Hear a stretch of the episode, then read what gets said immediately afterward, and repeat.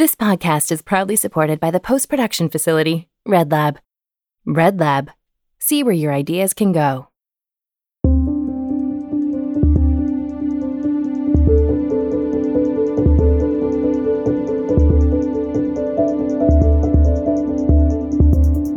Welcome to Women on Screen Out Loud, giving a platform to women in the film industry who challenge, motivate, and inspire on all sides of the camera.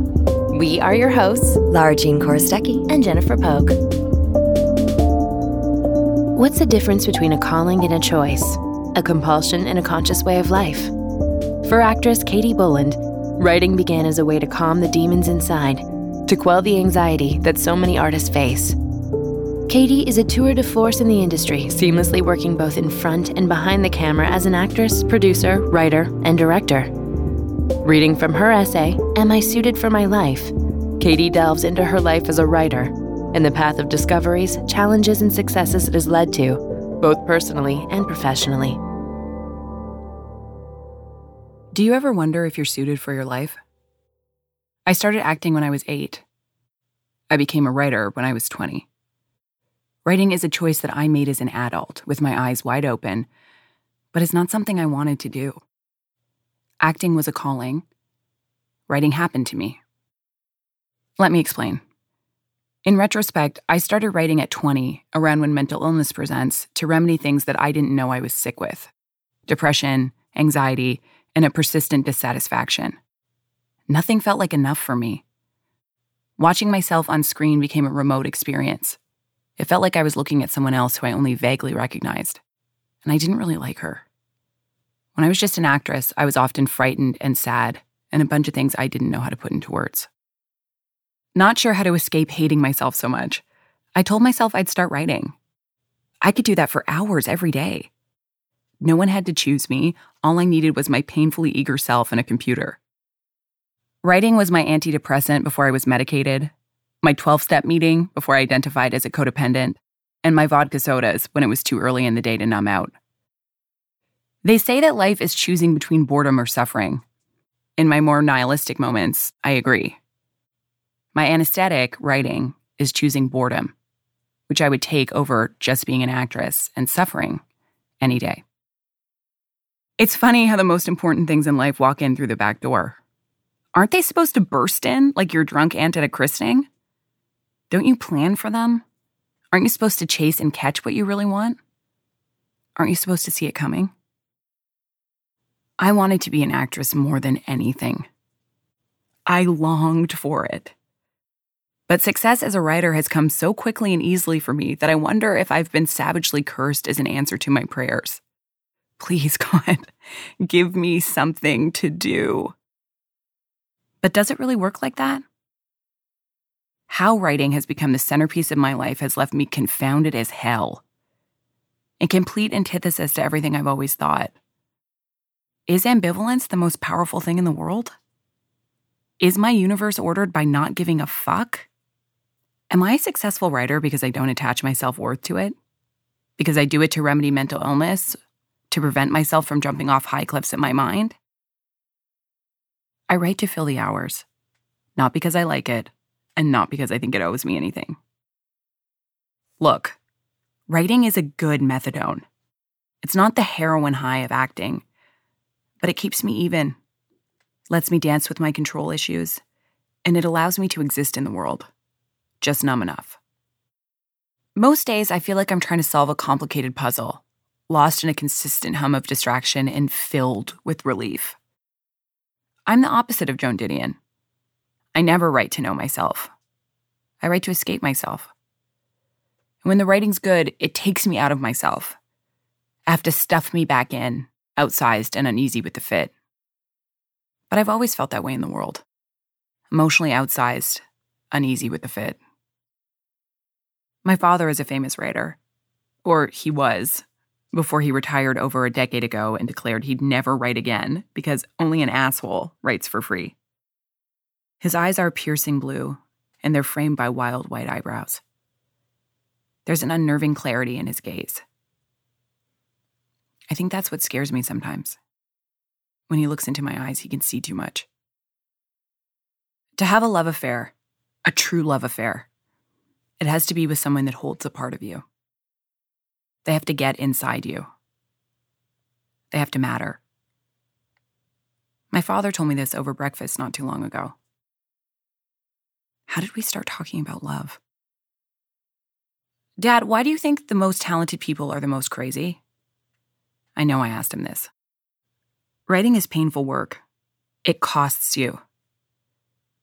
And there's the desire to create your whole world, to change it, and to have things work out how you want it to.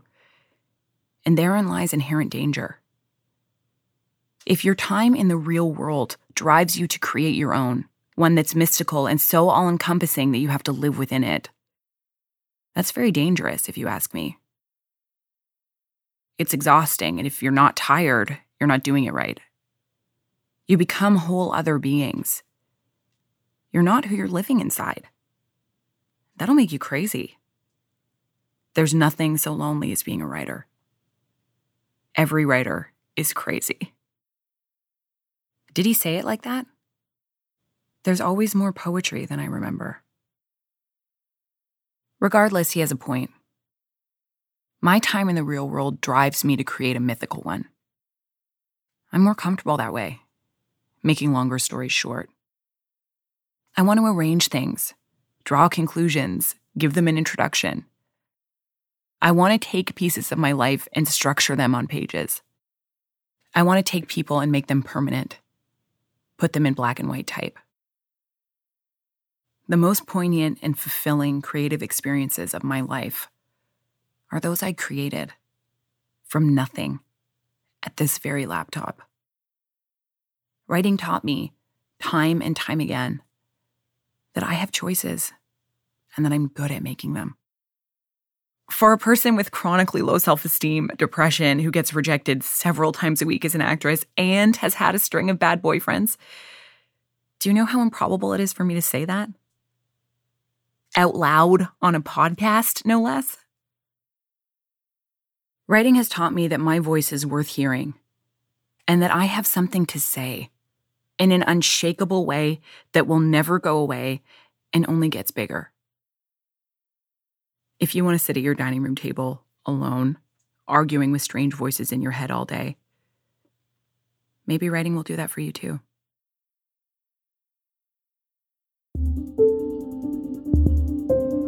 Coming up, Katie sits down with Lara Jean Korostecki to chat more about writing, family, and exploring new career paths. Welcome, Katie Boland, to Red Lab Studios. Thank you so much for joining us today and sharing your voice. Oh, it's my pleasure. So, your essay was the first essay that we got when we started creating this series, and it got us very, very excited about possibilities moving forward. Oh, thank it you. begins in a somewhat ambivalent way as you talk about writing coming into your life in a very practical way as a solution to a problem. Can you tell us more about that journey of of discovering it first as a means to an end and and I think if I may be so bold to say that you now love it? You're correct. Yeah, it was interesting. I remember when I first started writing, I almost felt like I was cheating on my husband or something.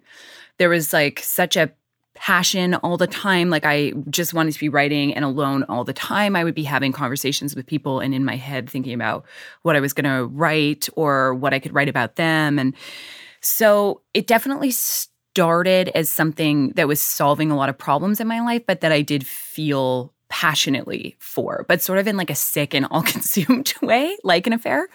And it's changed as time has passed to now really being like my daily practice. Like I feel some people have yoga or spirituality. Um, and I think I have writing for that. Was there a moment that you realized that you were a writer? Was it sitting alone with your computer or a particular draft? It's funny because even when you say that, I'm I think like, oh, am I a writer? Like I have like imposter syndrome, sort of. Um, I think it's when I started putting things out into the world and people would say like oh that spoke to me or that meant something to me because i never i really thought it was just something i would do to fill my days um, and when things i'd written went on to have their own life or uh, got made or or whatever that is really when i started to think like oh okay this is maybe what i was put on earth to do One of the hardest things we face is this staggering amount of control that's taken out of our hands. Mm, you hear it time and time and again that the way to survive in this business is to create your own work. Your career so far is a testament to that. Are you grateful, even if it wasn't your calling or your first passion, that writing found you and allowed you to make that statement of uh, creating your own work? Yes, absolutely. I think, um, and LJ, you and I have both talked about this uh, often, but I think when you have any kind of control issues at all, or you're a type A person, being an actress is really the worst career no, you can not have. at all. Yeah. yeah. Like it's just so crazy making.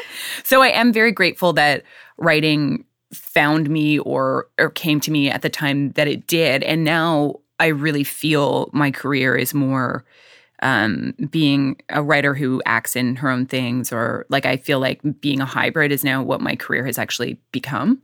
So I am really grateful that writing became a part of my life when it did. Otherwise, I don't know what I would have done.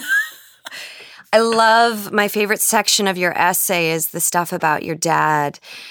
How strongly has family factored into your career? Obviously, your mom is also a really wonderful director, and I know you've done some projects with her. Is that support invaluable? Uh, can you do you want to share with us a little more about your family? Yes, I always say, and I'm like the first to say, I've really benefited from nepotism.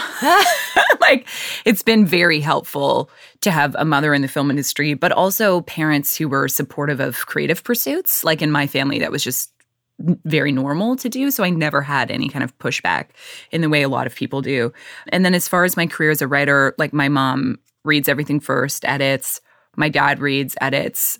So the family support is invaluable. Also, my brother is a rapper, but he's very good with words and is really like a poet and, and a writer. So he will help me sometimes too or give me his take on stuff. If writing is your opioid or methadone, as you said, what would you call directing, producing, acting? What drugs are those? Hmm. Ativan, Adderall. No. um, none of those make me feel steady and stable in the way that writing does. I think because writing, you're really going to do the same thing every day, like you're just sitting at your computer. Whereas with directing and producing or acting, it's like very different tasks every single day. So I think that writing is sort of the balance or the ballast in, in my life, my anchor, and then those things orbit around. What would you say to the young writers that might be listening here, or even young actresses who are listening who might feel that they're stuck in a rut or trapped into a particular calling, as as you did? You said you started acting when you were eight, and can't quite figure out a path forward. I think being a performer becomes so much a part of your identity as a person and, and how you see yourself in the world. So I think that it's very normal if if anyone listening is feeling that way, it's very normal. My advice to young actors would be challenge yourself and challenge your image of yourself. And probably a lot of the things that make you a good actor or drawn to acting are transferable skills. Like a lot of actors I know are great producers. Not everyone wants to write, but they can find a writer that they want to work with to tell stories they're interested in telling. Even seeing you and how you've pulled off this podcast, I was like, oh, like LJ could be a CEO. You know, like anything's easier in a lot of ways than auditioning and getting a job. Oh, it's so true. Yeah. um, and for the young writers, I would just say, like, believe that you do have a voice. Talk to a couple people that you trust for edits, but that's it. And I don't know, try to get outside every day. get dressed every day. Get dressed. me. Yeah. Put on your clothes. Is there I know you talked about writing as as being this meditative thing that you do every day. Would you say that also is is something that you would advise people to do is create a routine in your artistic process? I think it helps certainly also to sort of treat it like a an office job or something where you have goals or often people who have real jobs call in every day and say this is what i'm going to do. So make yourself accountable in some way. How my life is structured right now i have to write every day because i'm on a lot of different projects but like i actually don't recommend that. I would say like write three days a week is is normal. Anything more than that is like it is a bit crazy making. Can i ask you what is your favorite piece to write? Do you prefer short stories? Because you've done all of these short stories, essays, short films, features, TV. You have written all of them. Thanks, hon. So, is there one that you prefer, or is there something special with each? I feel the most myself when I'm writing personal essays, but I also feel those are the most revealing. So sometimes I get like very nervous after I put them out. Film and TV is fun because it's often a collaboration and like you're getting people's notes all the time. So you feel like you're not so much just in your head. But I would say, what do I enjoy writing the most? Probably like the the essays. I feel, and I know you and I have been friends a long time and um, talk about this a lot. I think there's an inherent curiosity that I really admire in you that comes out so nicely in your writing. And I think that curiosity is something that fuels us as artists. And you've really got a beautiful handle on it. Is that what keeps you going? Is it that curiosity that I see that really keeps you writing and moving and, and, uh, creating th- new relationships? And- I think so. And that's actually, I feel very touched that you picked up on that.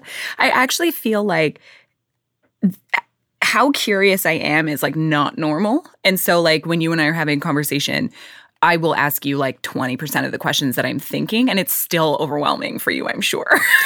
like, people are like, oh my God, you ask a lot of questions. And I'm like, this is nothing.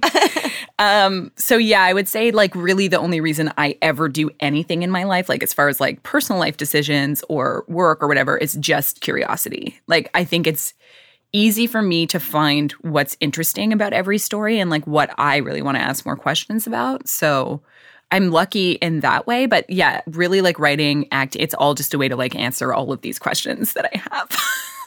well, thank you for answering our questions today oh, and coming my, in and sharing your voice with us. My pleasure. Thank you. With over 20 years of experience and more than 75 roles to her name, Katie Boland's film work has been featured in festivals around the world she has been recognized with numerous awards, including a Canadian Screen Award for Best Performance. Katie was one of the inaugural actors to be chosen for TIFF's Rising Star program and a recipient of the Birks Diamond Women in Film Award, as well as finding herself on Playback's 10 to Watch. In addition to her work in the film industry, Katie also contributes as an occasional journalist for various media publications, including the Toronto Star, Blog TO, She Does the City, and the Huffington Post. You can keep up to date on Katie's current and future projects on Twitter and Instagram at Katie Boland or at www.katieboland.com. Be sure to check out future episodes and upcoming events and initiatives from Women on Screen at womenonscreen.ca and search Women on Screen out loud wherever you get your podcasts. Thank you again, Red Lab Studios, for hosting us. Until next time, I'm Lara Jean Korostecki. I'm Jennifer Pogue, and we are Women on Screen. Women on Screen Out Loud was recorded at the post production facility Red Lab. This project was created and produced by Lara Jean Korostecki and Jennifer Pogue, with sound engineering and editing by John Lawless and original music by Erica Percunier. This podcast would not be possible without the support of Women on Screen founders Lauren McKinley, Farah Marani, and Kira Murphy. This has been a Women on Screen production.